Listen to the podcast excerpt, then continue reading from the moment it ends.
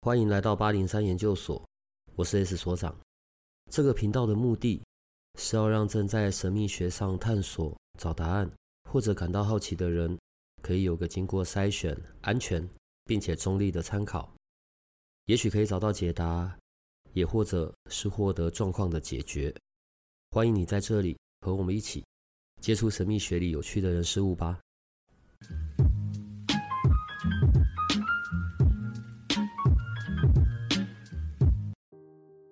先来讲使用方式，然后再请奥利老师帮我看一下我的使用方式有没有问题，好不好？在五十六页之前，嗯，呃，是在讲大环境可能会有的状况，以及冥王星进入水瓶座的影响。好，然后呢，从五十六页就会讲到在这一段期间，十二星座各自的际遇跟课题。我现在讲的是我的使用方式哦，哈。然后接下来，这是我看的方式啦。然后接下来呢，我就会再看下一个部分，是对各个星座的财富课题。我自己，我就会去到一百三十七页，因为我是射手座嘛，我的上升在射手，所以我就会直接进入射手座去看给我的提醒。好，到这边为止都是上半部分。然后接着第二部分的时候呢，我就会再看那个一百七十四页。好，三年间重要的星象时间点，这一个部分就没有特别针对哪一个星座，而是在这三年里面的一些重要的时间，我们要特别小心的。然后接着我就会去到那个两百七十二页，因为我上升在射手，就可以单独去看在这三年这些时间点对于我的影响。请问一下，我的使用方式这样是正确的吗？非常正确，所长实在太睿智了，真的太高兴你会使用。奥利占星这一本财富之书真是太棒了，谢谢 谢谢所长。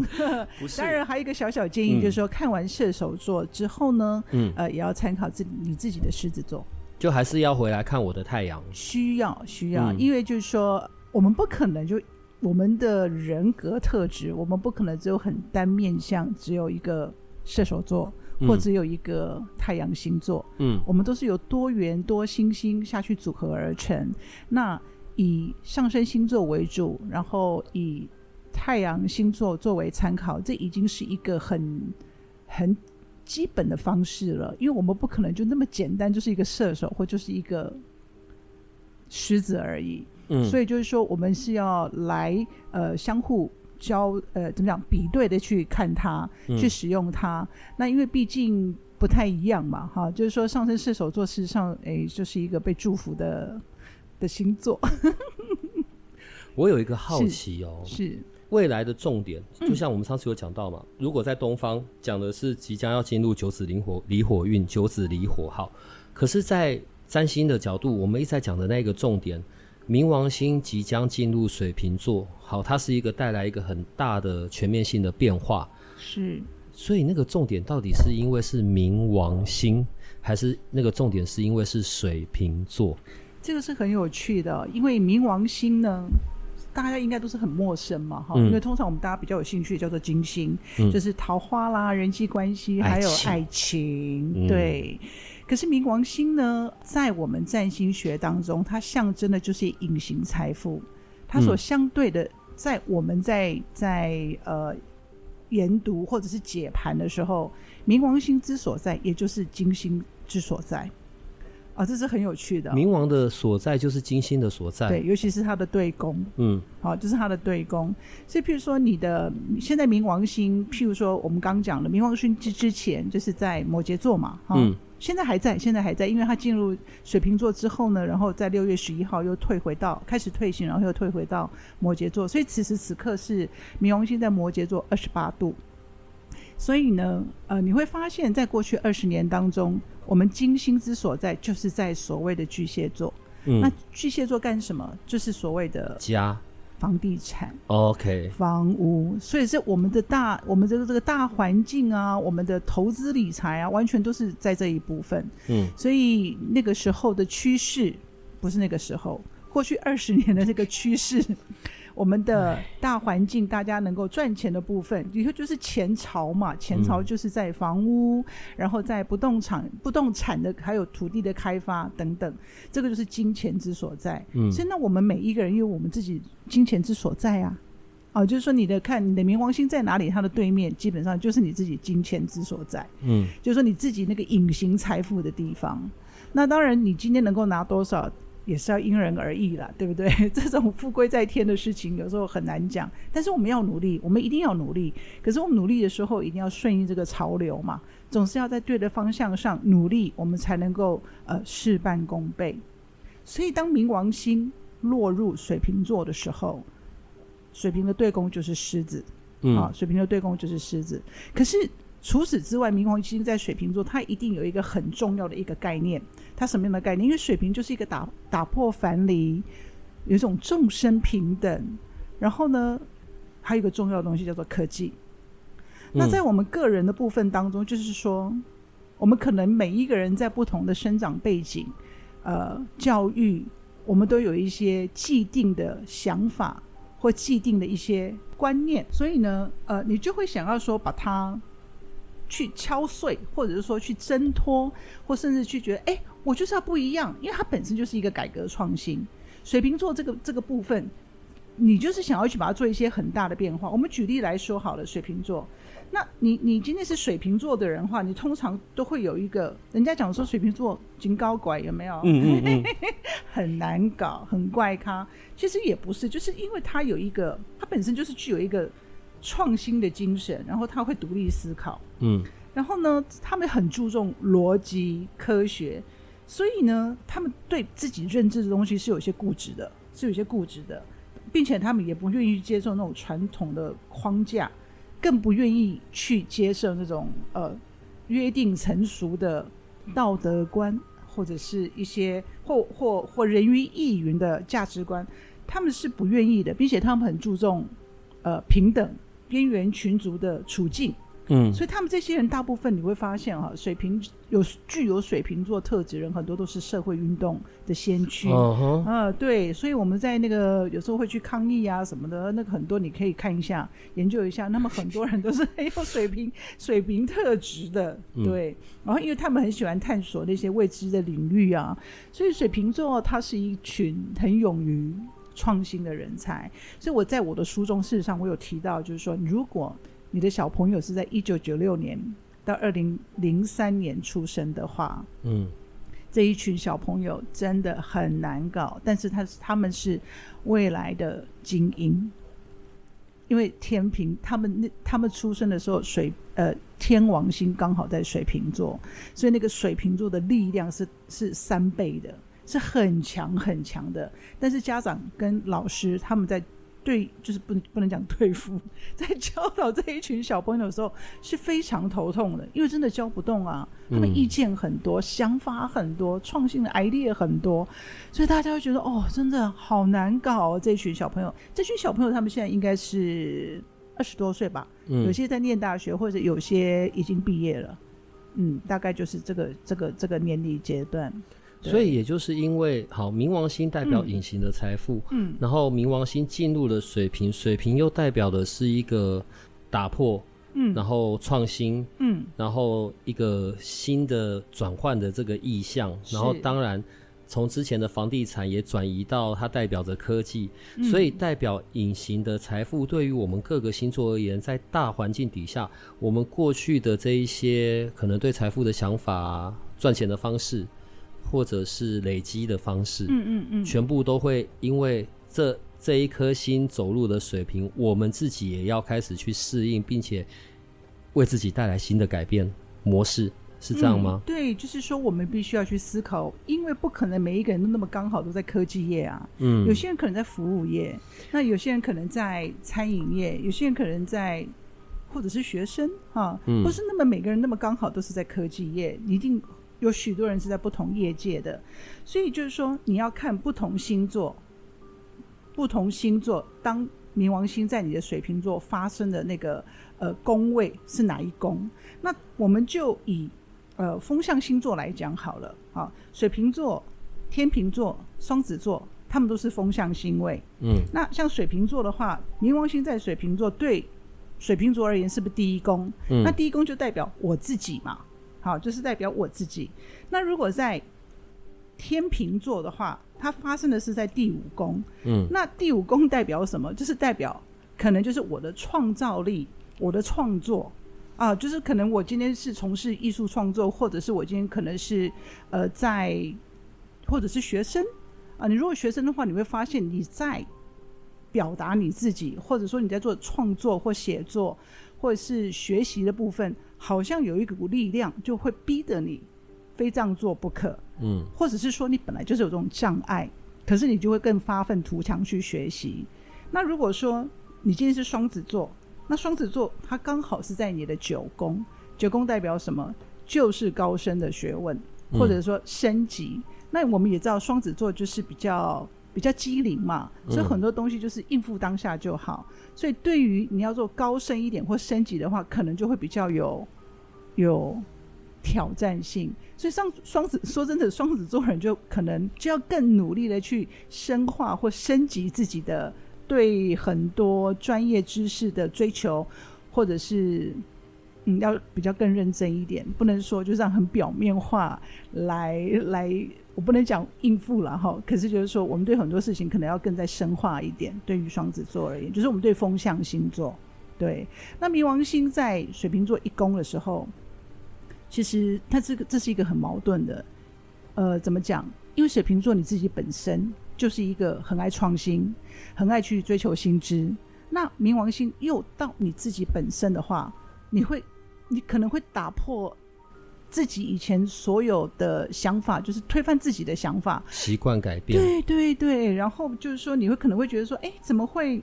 好像自己以前所做的决定，好像跟或者想法都好像是是错的，还是说啊，怎么会变成这样子呢？对，就是说都会有一些觉得很不可思议，觉得自己好像。过去所想都都不太对，嗯，或是甚至会觉得说啊，是是真的都是这个样子吗？对，所以就对于风象星座来讲，那是一个很强大的，并且你会发现整个社会啊，对于改革，呃，或者是说变化，你都会有很强烈的想法，嗯，就是说好像你今天不变，好像会来不及耶，就会觉得说什么都在变，然后我如果不学习的话，是不是会来不及？会不会赶不上？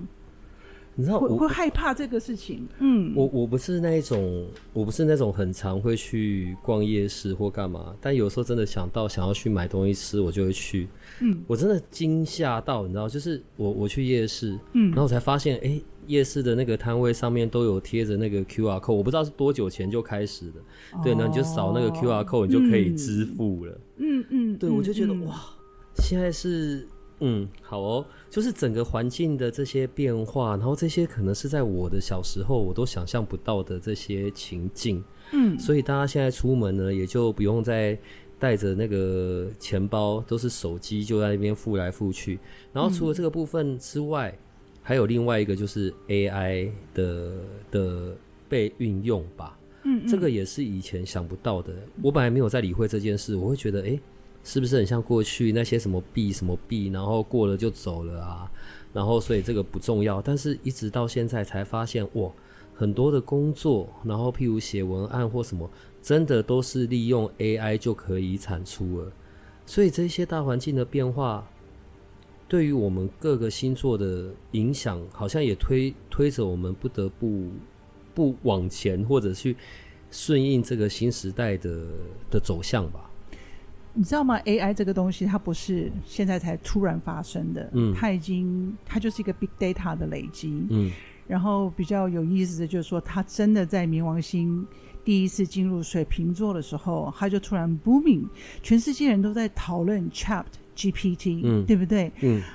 其实那时候大家都吓到了，就觉得说：“天哪，我快要失业了。”那真的是，真的是，你就发现全世界都在恐慌，然后所有人都在备战，说：“那我是要用什么 GPU 啊、CPU 啊？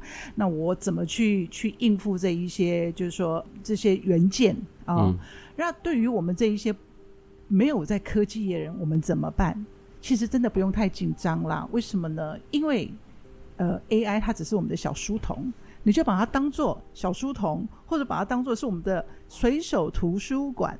其实它没有那么恐怖。不管你今天要查资料，或者说你今天要写东西，你就不用跑到图书馆去了。有时候你会发现 AI 或 AI 呃，不应该讲 AI。有时候你会发现 ChatGPT 或者是 Bing，它给你的资讯没有那么的正确。你会发现说，哎、嗯嗯，有些东西它只是 big data，把它全部咚咚咚把它拉出来给你看，到最后去判读要不要用这些资讯的，还是我们自己啊？还是我们的脑？当然，当然，当然，当然，就是说你 AI 的过程到最后，其实它就是给你一个所有的你要，譬如说你就打一个打一个水瓶座，然后它可以可能给你十页的解释，可是有些东西。它就是不断的重复啊，因为它可能就是去搜寻谁谁谁写的水瓶座，然后谁谁谁写的水瓶座，然后他嘣嘣嘣嘣嘣一大堆，全部都是。所以呢，他不见得就是你要的答案。终究你整个人 review，我们把整个所有的资讯资讯 review 完之后，到最后还是我们自己来判读，说，哎，哪些资讯是我们要的？嗯，所以其实也不用那么紧张，而是说，你今天 AI 可以做的就是取代重复性高的工作，所以 AI 呢，基本上以我个人的对它的使用方式，它就是我的小书童，嗯，或者是它是我的图书馆。对于很多我可能完全不知道的一些字，或者说有一些词，或者一些新的知识，我就会立刻去上 AI 去了解一下。其实它就是对我而言，它是比较高阶的搜寻引擎。嗯。对，所以就不要把它想得太困难。我觉得到最后，你知道吗？科技始终来自人类，也用于人类，嗯、对吧？也要用于生活。嗯嗯，你知道这就是另外一个好消息。好，嗯、我也曾经很好奇的，嗯，然后用 AI，然后想要就是来排出我的那个斗数的盘嘛。那当然结果还是蛮好笑的。好，嗯、是吗？因为关于这些的分析，或者是呃，我们如何去运用这些知识。它还是要取决在我们脑袋里面的这些知识。好，我会讲到这个，是因为这就要带出另外一个问题了。我觉得对我来说，西洋占星最大的一个困难点就是度数这件事。在紫微斗数里面，或者是东方的玄学，好，我们看的就是十二个时辰嘛。可是，在西洋占星，你的出生年月日时分会决定了你的度数，好像差一度就差很多了。好，我会带到这里呢。我要念一个一个我们的研究生在我们社团里面问的问题。好，然后他说呢，他是啊、Kate，他说他是上升星座上升摩羯，好十五度，然后。听周运、月运的时候，几乎八大行星走到的宫位都跟上升水瓶的一样，所以他不是很确定他应该要听摩羯组的还是水瓶组的。然后另外呢，搭配上老师的书，诶，我们刚刚前面有讲书的用法。好，假设看个人流年运势的方法是依照各行星走到自己命盘的某个宫位来解释参考的话，所以他在问说，是否他二零二四到二零二六冥王的部分是要看摩羯，其他看水瓶？因为这三年冥王星都还在我的一宫，而木星二零二五年中左右才进到我的六宫。好，我真的要讲，有时候我们的研究生可能他们在这个西洋占星比我还厉害，你知道吗？好，所以我的第一个问题是度数这件事情在西洋占星上面它的影响。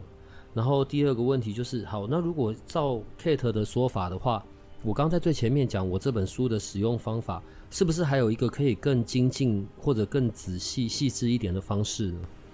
应该是这样讲哦。嗯，西洋占星它是 based on，它是以天文学嗯来做一个呃研究基础嗯好呃这个没有什么更好或更不好。其实我们的东方的命理，不管是紫微或八字，也有它非常了不起及过人的精确的地方嗯。啊那为什么我对占星学是情有独钟？其实有一个很重要的原因，因为占星学第一个，我觉得它很科学。嗯，它除了你出生的那个时刻，好，那个几点几分那个时刻，那个 moment，那个当下的天象，嗯，它就确定了你的我们叫生命的密码。嗯，你就会确定说，好像我们刚刚讲这位同学，这位研究生，他是上升摩羯座在十五度，那这就是很精准了嘛，嗯，就是。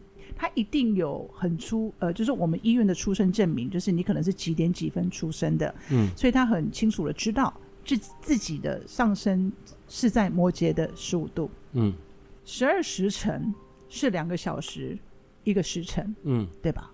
可是，在占星学，它是每四分钟一度，哦，它也是两个钟头，可是它是每四分钟一度，所以有时候你就说啊。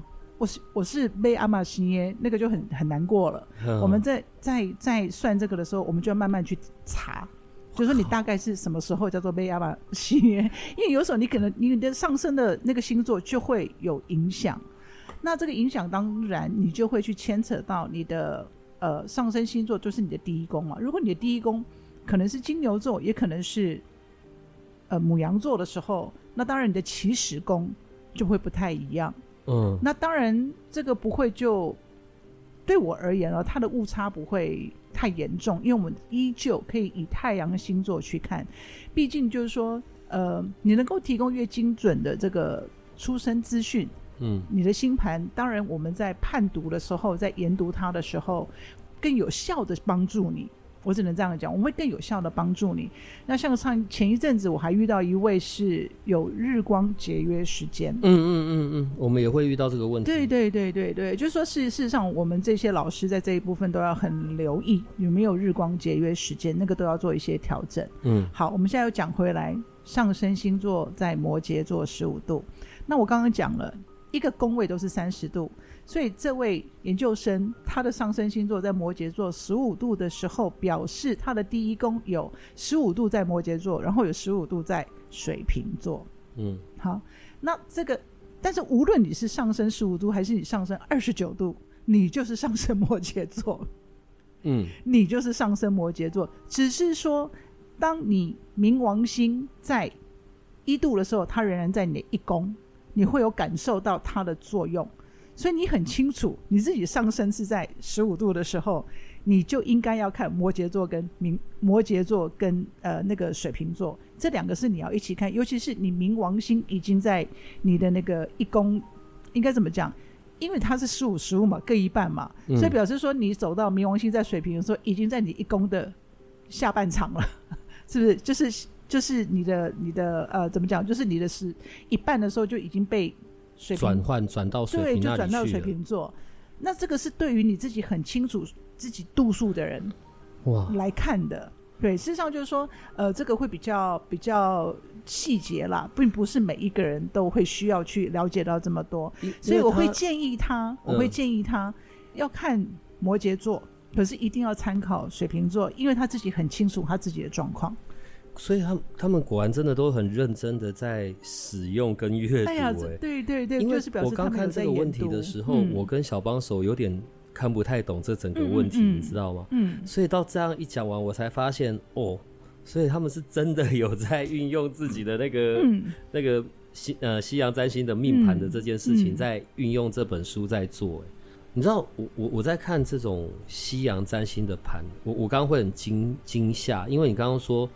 四分就一度，四分钟就一度。你知道在，在在斗数里面啊，如果我现在在这个人的盘上面是有问题，我可能了不起前后前后这样加总出来，我可能要印到五张盘，再从这五张盘里面去确认一下它到底在哪一个时段，尤其是搞不懂时间的时候。啊、那你这一款的，你不就要印更多张出来？对，没有啊，我们就有很厉害的软体啊。我们就很厉害的软体啊，因为应该是这样说哈，嗯、呃，现在大部分一呃一，你如果在户政户政事务所，你不都可以看到自己的出生证明吗，嗯，呃，其实不会差太多，不会差太多，嗯、没有那么刚刚好，就是说，哎，我就是差一滴滴，当然也是会有，那那个时候我就会用用八字来做一个评判，嗯，那我们就会用八字来做一个判断，就会相辅相成，然后也会。呃，依据他过去的经验来看，他究竟是上升应该是哪一个星座？如果他真的非常非常接近的话，我们都会有方法来辅助，呃，去去判读说到底是上升是哪一个星座。我们还是可以这么做的。对，那有时候说说真的，你完全不知道的话，譬如说有些人家里生了八个啊，对不对？他跟你说我妈妈早就忘记之类的，那我们就用看，我们就会以太阳星座来做第一宫。然后下去做做做这个协助，所以这个也是很准的，它的不会不会差太多的。那当然就是说，诶，如果我们很清楚第一宫的时候在哪里，那当然就是百分百的研，就是去判读这张星盘。对我们而言的话，诶，我我我可以提供的那个协助就会多很多，并且精准很多。嗯，哎。我刚刚叹了一口气，是因为 水逆是不是要过？哦，对了，有一个很重要的一件事情，我们今天九月 九月十五号呢，是一个很棒的日子，就是水逆停止，嗯、总算对。然后呢，我们的这次水逆是在处女座嘛？嗯，那呃，我觉得处女座人应该有一点 难过，可是我也要恭喜处女座，因为在九月十五号呢，不但水逆停止，然后我们还有一个处女新月。所以你有一种苦，所以要枯木逢春，枯木逢春，苦尽甘来，有有有，完全的苦尽甘甘来的一个状态。所以我们在这个月的话，对于因为处女座是土象星座，嗯，所以这个月的我们从十五号开始，十六号，十六号，我们从十六号开始，我们的呃土象星座的朋友们，就是金牛啊、处女，还有摩羯座的人，都会觉得。舒服很多，就会轻松很多。当然不是立刻马上了，可是你突然会觉得说，哦，我那个不顺的状态终于结束了。然后在此呢，我要跟各位听众朋友道歉的，就是我在水逆期间录制的 Podcast 有一点语无伦次，非常的嗯，本来是一百二十度，然后三分像，我不晓得为什么我一直讲一百三十度，真是太可怕，我一直跟所长道歉。没事，我们那一天的录音中间还出问题，系统那个设备还坏掉，我也觉得整个莫名其妙，好不好？从来没遇过这种状况。超级水逆啊，真的很水逆。哎呀，这次水逆事情有够多了，你知道吗？我刚刚叹了一口气，在讲水逆到底结束了没？是我们那天在录的时候，我们那一集在讲到呃，留意这一些跟水啊，然后倒灌这些有关的事，我们才在录的隔天，然后就还好都没有人的生命上的问题啦，但是都有财务上的损失。对，然后还有到我们现在在录的前几天，那个有房子的问题嘛，嗯嗯嗯，这一些都好像在这整个水逆，你那时候一直在讲到小心这些什么掏空啊，什么东西的，全部都在这个时间点，所以我才会觉得可以赶赶快过去了吧。嗯，水逆不是只有对人造成影响，反而是这一些整个大环境的全部都联动。水逆的这种发生是有没有得阻止的啊？我觉得很难吧，因为天象就是天象，对不对？嗯嗯、天象有它天象它的必然的道理嘛。嗯、所以在我书上第一句话就是“天上如是，人间亦然”。嗯，因为你天上的星象长什么样子，基本上它就是会对应到地下的一些状况。嗯，所以我就常常讲，我说其实人起心动念，无论你在做任何事情，待人处事也好，做事业也好，真的都要与人为善。不见得这些事情一定在水逆的时候发生，可是，在水逆的时候一定会有机，就是你那个机会会比较大。嗯，所以我们平常就是要多做一些准备。然后呢，我还是要讲回来，就是真的要心存善念。嗯，真的起心动念都是善的话，基本上发生什么事情都能够化险为为夷。然后我们的我们的心态也比较不一样，我们就觉得啊，好家在我那个时候已经做好了什么，就没有什么问题了。对，水逆的时候，我我自己本身也发生很多事情啊，譬如说，呃，我去银行跑了三趟，嗯、忘了带印章，然后忘了带那个，你都以为已经放在袋子里面，结果是没有的，嗯、然后急着要去赶另外一个约，然后就把手机，我就搭了 Uber，然后手机就放在 Uber 上面，哦、很吓人的。我那一天早上根本就很疯狂的想哭，可是那就是水逆呀、啊。因为我的我的水逆刚好是在我的日行日行呃日常的那个例行生活当中，嗯、所以我生活的琐事上就是发现很就发生很多阴错阳差，然后我在打字的时候就突然那个字就跑不出来，然后电脑是新的，然后我也很想哭，我说不行，我现在一定要赶快打出来，我明天要用，我没有办法送回送回厂商去修，就是去去维修什么的。啊！我就觉得说，天哪，那个母娘赶快保佑我好吗？菩萨保佑一下。你知道吗？我觉得厉害的是，即便在这个状态里面，嗯，那一天的新书分享会依然很成功的在进行啊。谢谢，谢谢。然后大块文化的郝董事长也有来嘛，嗯、然后那一天去的人也很多啊。虽然你选在一个好奇妙的小小的一个书店，当然那时候有说你是想要。那个感受度上面，它虽然小，但是它是一个很温馨，然后很书香味很重的一个地方。可不可以跟我们聊一下那一天的分享会的状况？先谢谢大家来参加的这的所有的朋友。嗯，呃，分享会当初会决定在一个比较小的空间，比较呃封闭式的空间，是因为我们讨论的是命理。嗯，呃，我们如果说有一些个人的或者是比较隐私的话，我们也不希望说呃后面走过的朋友走来走去，然后再听个人的隐私。嗯，我觉得我们会觉得，就是我跟行销讨论过说，说这部分事实上是比较不不适合的。嗯，然后那一天事实上是我们刚好在台风之前嘛。就是九月二号台风之前，我们以为可能要被 cancel 掉了，可是我们这个就是躲过台风，欸、你记得吗？嗯，所以真的很感谢那天天气还不错，嗯，天气也还不错。然后我那一天事实上有提供塔罗的。一个五分，每一个人没有每一个人，我们有选出十二位来宾，嗯，然后都给予这个塔罗上的一些建议。嗯，那事实上那一天我还蛮感动的，因为有些人从苗栗，有些人从桃园，甚至还有台中，我就觉得说，哎，我真的很感恩哎，呃，大家愿意这样支持我，尤其在一个很可能有台风来的状况，然后都是我完全不认识的朋友。我真的除了感谢之外，我没有办法去表达我的谢意。嗯，真的很感谢。嗯，不要我们大家。还有，我要很感谢我的所长，嗯、我们的所长也来了。对，真的很感谢他的莅临，还有致辞。然后呢，他还有坚持一定要戴着口罩，他不要让人家看到他的真面目。不是，不是本来就还要继续戴口罩吗？我我我有在减肥，可以等我瘦一点。所以我们接下来来看吧。嗯，要进入下半场，九月的下半场了。嗯，所以偷偷先问一下，嗯、这个下半场会比较坎坷的星座会是上升的哪一个？首先恭喜处女，苦尽甘来。哦、那现在轮到谁？哦，我是觉得大家都还不错。哎、欸，说真的，哦、真的真的大家都还不错，有喘气。因为有一个其实很重要，就是你水星不逆行这件事情就差很多了。嗯，然后又加上金星也顺行了，金星在狮子座。顺行嘛，嗯，嗯，然后更重要就是说，我们在九月份有一个秋分，哦，在九月二十三号我们有一个秋分，嗯嗯嗯，下午一四下午的十四点五十分，我们进入秋分，总算所以对，然后你也知道说，我们在命理当中，不管是呃立秋，呃就是秋分哈，或者是冬至，嗯，这些都是对我们来讲是个很重要的一个节点，嗯，简直就是说，哎，这个就是下一个波段的开始，嗯，对。然后呢，秋分代表就是太阳进入天秤座，嗯，也是一个新的开始。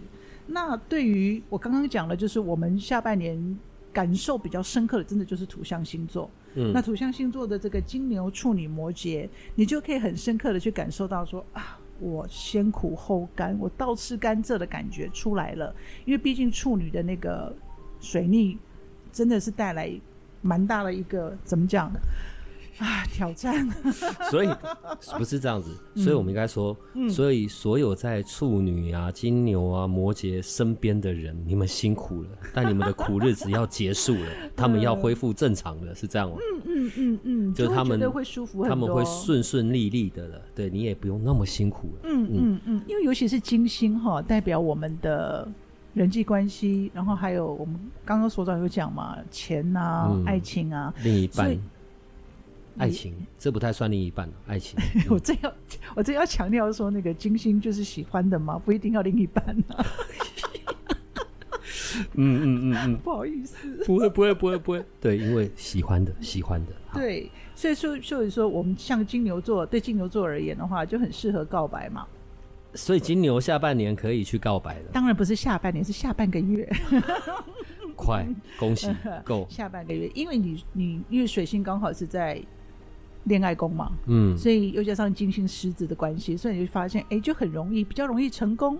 所以你如果金牛座在金牛座在上半上半个月如果没有这个告白成功了，或者对于喜欢的人不敢去说的话，下半个月可以试试看，可以试试看，对，嗯、再接再厉，越挫越勇。但是这次有天时了。嗯，所以地利跟人和自己搞定哈。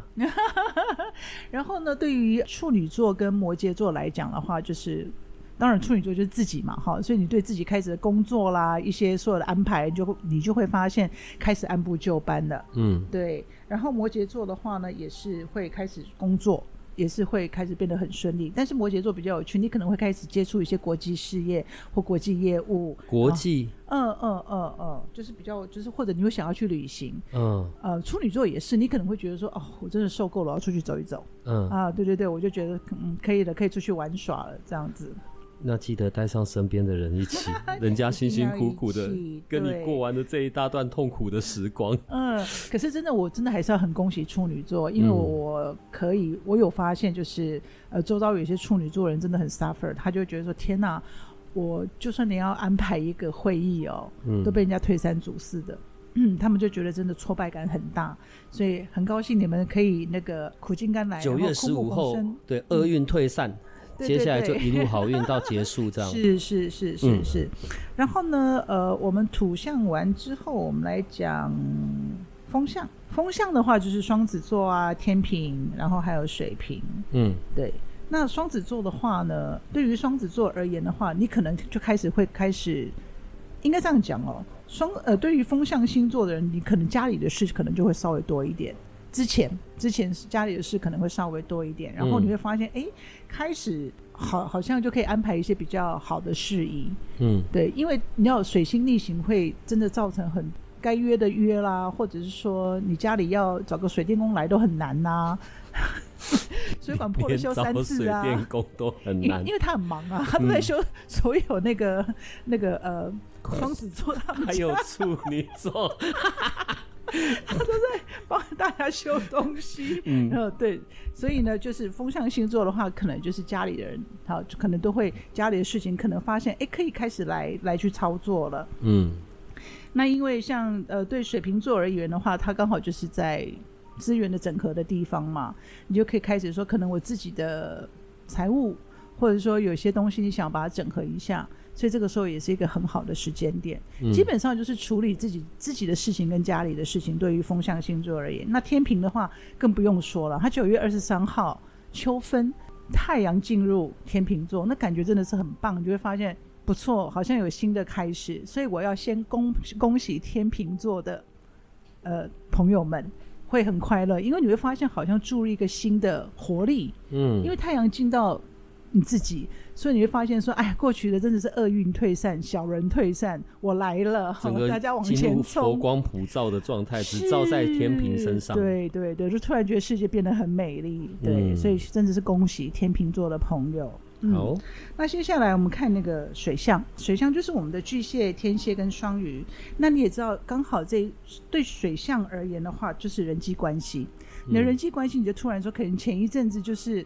跟谁都处不来，然后本来跟你不错，怎么讲话都好奇怪。我现在讲话你是听不懂吗？嗯、有这个现象，所以对巨蟹座的人而言的话呢，你就会看，你就会觉得说，哎，我好像我的人际关系突然变好，好跟同学好像又可以恢复到原状了，或是跟同事之间就可以恢复到那个、嗯、那个那个原来的样子。嗯，因为水星逆行刚好是在巨蟹的三宫。那那个三宫的话，就是代表学习、交通、沟通，还有通路。所以巨蟹座在水星逆行的时候，他所受到的那种呃沟通的挫败感是很强烈的。所以在正行之后，又加上金星啊、呃、也顺行了，呃，又加上我呃我们太阳在九月二十三号会进入到天秤座，嗯，他就会发现真的人生就变样了，就突然。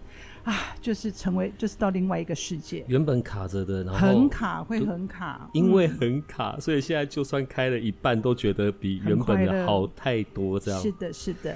然后对于天蝎座来讲的话，他可能之前在网络上可能就挨骂啦，嗯，或者被人家批评啦，嗯，或者是社群引起很多很多的误会啊，嗯，哎，也会有一个不错的改善。嗯，就突然好像这一切。也变了，呃，应该这样讲吧。或许天蝎座那个时候会觉得，要不干脆就把自己的 IG 关掉，嗯、或者把自己的 FB 关掉，然后重新再来一次。嗯、突然发现这些人都不是我要的朋友，有可能的啊。或者说，哎，怎么一起奋斗的人再也不那么的往同一个方向努力了？所以你就想说，哎，算了，我我我重新再来哈，我不要你们这些人了。不是，我到现在为止，我觉得九月二十三号那个秋分那个是是是简直是。新世纪的到来吧，就好像一个大彩礼，对不对？对对对对，对，大彩蛋不是小彩蛋，是个大彩蛋。对，现在要宇宙无敌期待，日子赶快过快一点，九月二十三快点来。我自己也很期待，所有人都换鞋 啊！真的，真的，真的，你就觉得好像就是一个新新纪元的开始。事实上没有这么严重了哈。嗯嗯、可是因为前一阵子真的太混乱了，太混乱了，真的太混乱了。啊、对、嗯、对对。然后事实上你可以看到，尤其是最近一些社会的一些新闻啊，哈，嗯，不管是在精神上的，或者说实质上，譬如说一些天灾人祸。你也会很难过，啊、嗯，我们也希望说，真的是风调雨顺、国泰民安。虽然我只是一个小螺丝钉，但是我们还是很很愿意希望说，我们全台湾的人民，我们的台湾同胞都能够很幸福、很快乐，对不对？不要这么苦闷。大家都很苦啦，嗯、我觉得大家都有各自在生活里面遇到的状态啊，然后或者是周边人际关系上的变化，嗯嗯，嗯没关系，大家都很苦，嗯，所以我们可以一起。好好期待九月二十三号的大换血，然后大家一起哎、欸、变换人生的脚步跟方向，嗯嗯、我觉得这还蛮好的嗯。嗯，然后我们还有一个双鱼座还没有讲，双、嗯、鱼座它本身就会是在合作夫妻宫，所以呢，如果双鱼座跟另一半前一阵子真的很不舒服的话，那恭喜你，你的好日子来了，不会了，你们的一对一关系就会改善。或者说跟你的合作伙伴呐、啊，或者是跟先生、跟太太、跟女朋友或 partner，你们之间的那个沟通啊，哎，就突然就突飞猛进，就重归于好，恭喜你们啦！嗯，嗯好吧，恭喜双鱼喽。是，然后现在我们来讲最后的火象星座：狮子、母羊还有射手。对，然后对于母羊座而言的话呢，你的日常生活就突然变得非常有趣，就不会就不会。有把手机放在车上的现象了，你一定会牢牢的握着它，或买一个挂在脖子上，再也不会掉东西了。丢丢东西了，没错。然后呢，狮子座更不要讲了，就是说你自己本身金星顺行嘛，你可能会很想要去玩乐，然后去去度假，你就心情变得很愉快啊，一切都非常非常的快乐。呃，射手座，你本身很好玩，你。因为这个金星跟水星都会落在你的九宫跟十宫，那代表什么？你除了自己在，你会突然想要提升自己。那因为十宫的关系，代表我们的 career，我们的事业。嗯，所以你可能提升，为了事业而提升自己的学习，或者因为你自己提升学习，然后就得到更好的升官或者是加薪，都是非常有可能的。嗯，所以火象星座的工作事业算是。还 OK，不是 OK，是更进一步的，会更上一层楼。所长，你听到了吗？你听到了吗？听到了，对。嗯、但是家人呐、啊，爱情呐、啊，有机会吗？你不是上升射手吗？哎，你很你很特别耶。射手还是哎，那个那个所长，你很特别，嗯、你都是火象哎。对啊，所以我都觉得好没有乐趣呢。啊，真的吗？不是啊，就太阳狮子上升射手。嗯都在火象里面，这样很、嗯、好像就比较亏呢。啊、我没有沾到别的星。请你不要这样讲好吗？你、哦、你的你的星盘里面一定会有其他的什么星什么星在不同的地方嘛？不会就这么很单纯的就是一个太阳啊，或者是一个射手这样而已。但是我必须讲哦，上升射手座的人是被上天祝福的。嗯、上升射手座的人通常你还你有一部分的射手是在十二宫，嗯，对不对？你不会，除非就你那刚刚好，你上升射手刚好就是零度射手，不太这个会比较少，这个会比较少。通常我们都会射手座的中间，你一定会有一部分会在十二宫，所以这也代表就是说你过去是也是蛮认真修行的。也可能没有修完，所以再来一次。好讨厌！你知道那一天在你的那个分享会有讲到一个重点，你说其实当好，我我觉得第一个关于我自己的学习，第一个是 OK，星座是整个占星学里面的一部分。嗯、对，因为以前很狭隘，我们只看我我我只看十二星座，所以我就定义了那个东西叫做占星，叫做西洋占星，叫做星象，所以不是。嗯星座是占星学的一部分，这是我第一个学习。第二个学习是在你分享会的时候有讲到，有一个重点是，其实大部分时候我们在看的主要是看上升星座。你说这也是一个美感的部分吗？嗯，可以针对这个部分给我们一些教导吗？嗯，其实并不是每一个人都知道自己上升在哪里。嗯，那这个就是我刚刚有提到。你上升之所在，就是你的出生之所在，也就是所谓你的第一宫。嗯，那我们再举例说明哈，刚刚有一位呃那个同学哈 Cat，他的那个上升星座就是所谓的摩羯十五度，所以他就会很清楚自己的十五度有一半，另外一个十五度是在十二宫，然后你自己本身一宫的部分还有另外一半叫做水瓶座，嗯，所以你就会发现你自己事实上是多元的。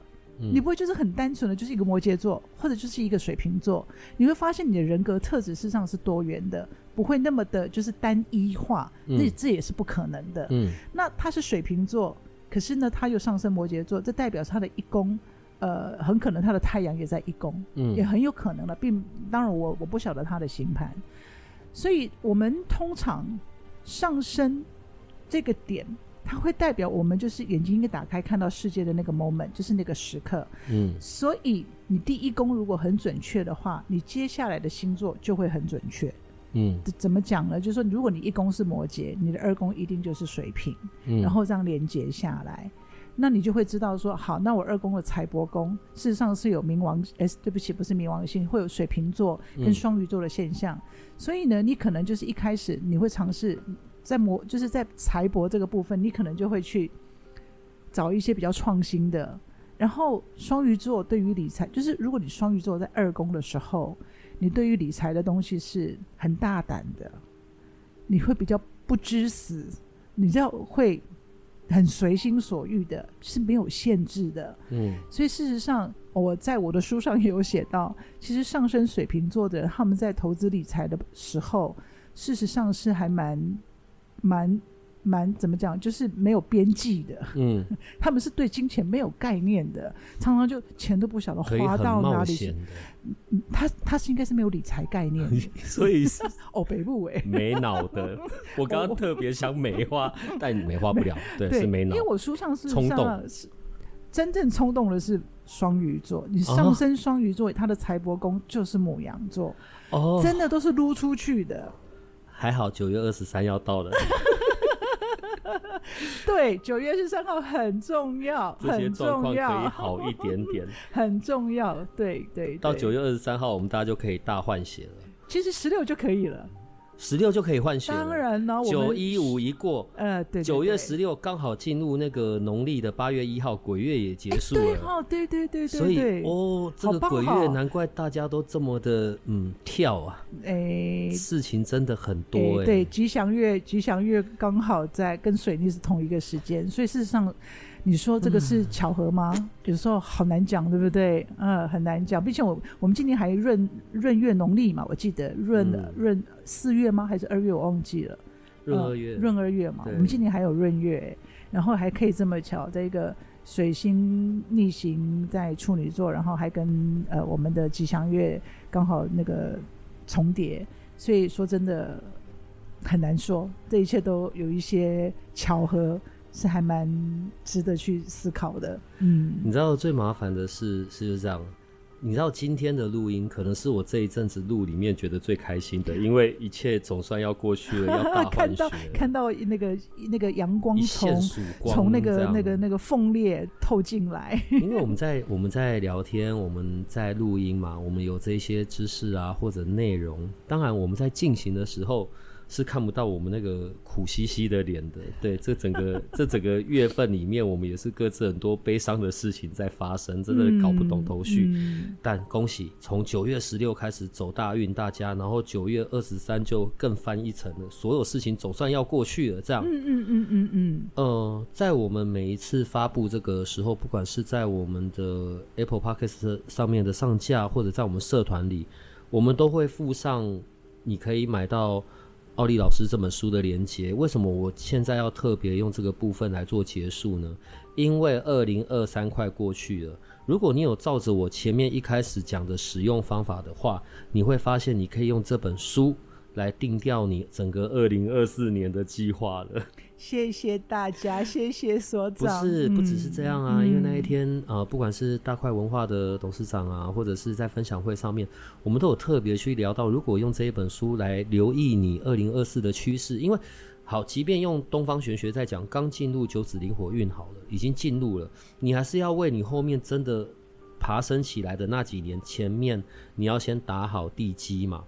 这本书我觉得是一个非常好的拿来拿来做奠基的这样子的一个工具，所以赶快把握时间吧，二零二四就要到了，好吗？好，嗯、所以今天我想我们的听众也都很开心吧，因为现在大概就是每两每每两周一次的两周的运势，大家都特别期待这样。我觉得下次可能可以针对爱情的部分多说一些吧，毕竟可能还有很多 类似像金牛。告别、呃啊，告别啊，告白。对不起，我怎么一直我怎么一直讲告别？对不起，我觉得你是不是很想告别什么？金牛的同学，对不起，我一直在跟你说告别。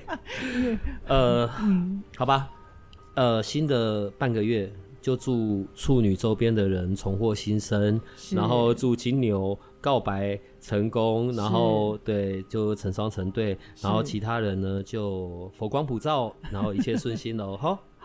今天就这样子，所以啊，奥利老师可以跟他们说拜拜了。呃，那就谢谢各位听众，祝福各位听众重生，重生，然后在天璀璨，在地从容，平安幸福。谢谢大家。读书人就是读书人。好，大家再见，拜拜，拜拜。如果这个频道的内容对你有些帮助，那我们还有一个不公开的脸书社团，不定期的会有影片、采访的直播或者线上活动的举办。每一天还会有奇门遁甲集市方的发布，你可以运用八零三研究所的官方 LINE 找到加入社团的入口。为了维持社团的品质，记得花一分钟完整的回答入社问题。里面也会有各个来节目的老师或者你需要的其他资讯。最后提醒你可以按下订阅与五星好评，这样你就不会错过每一集的最新内容喽。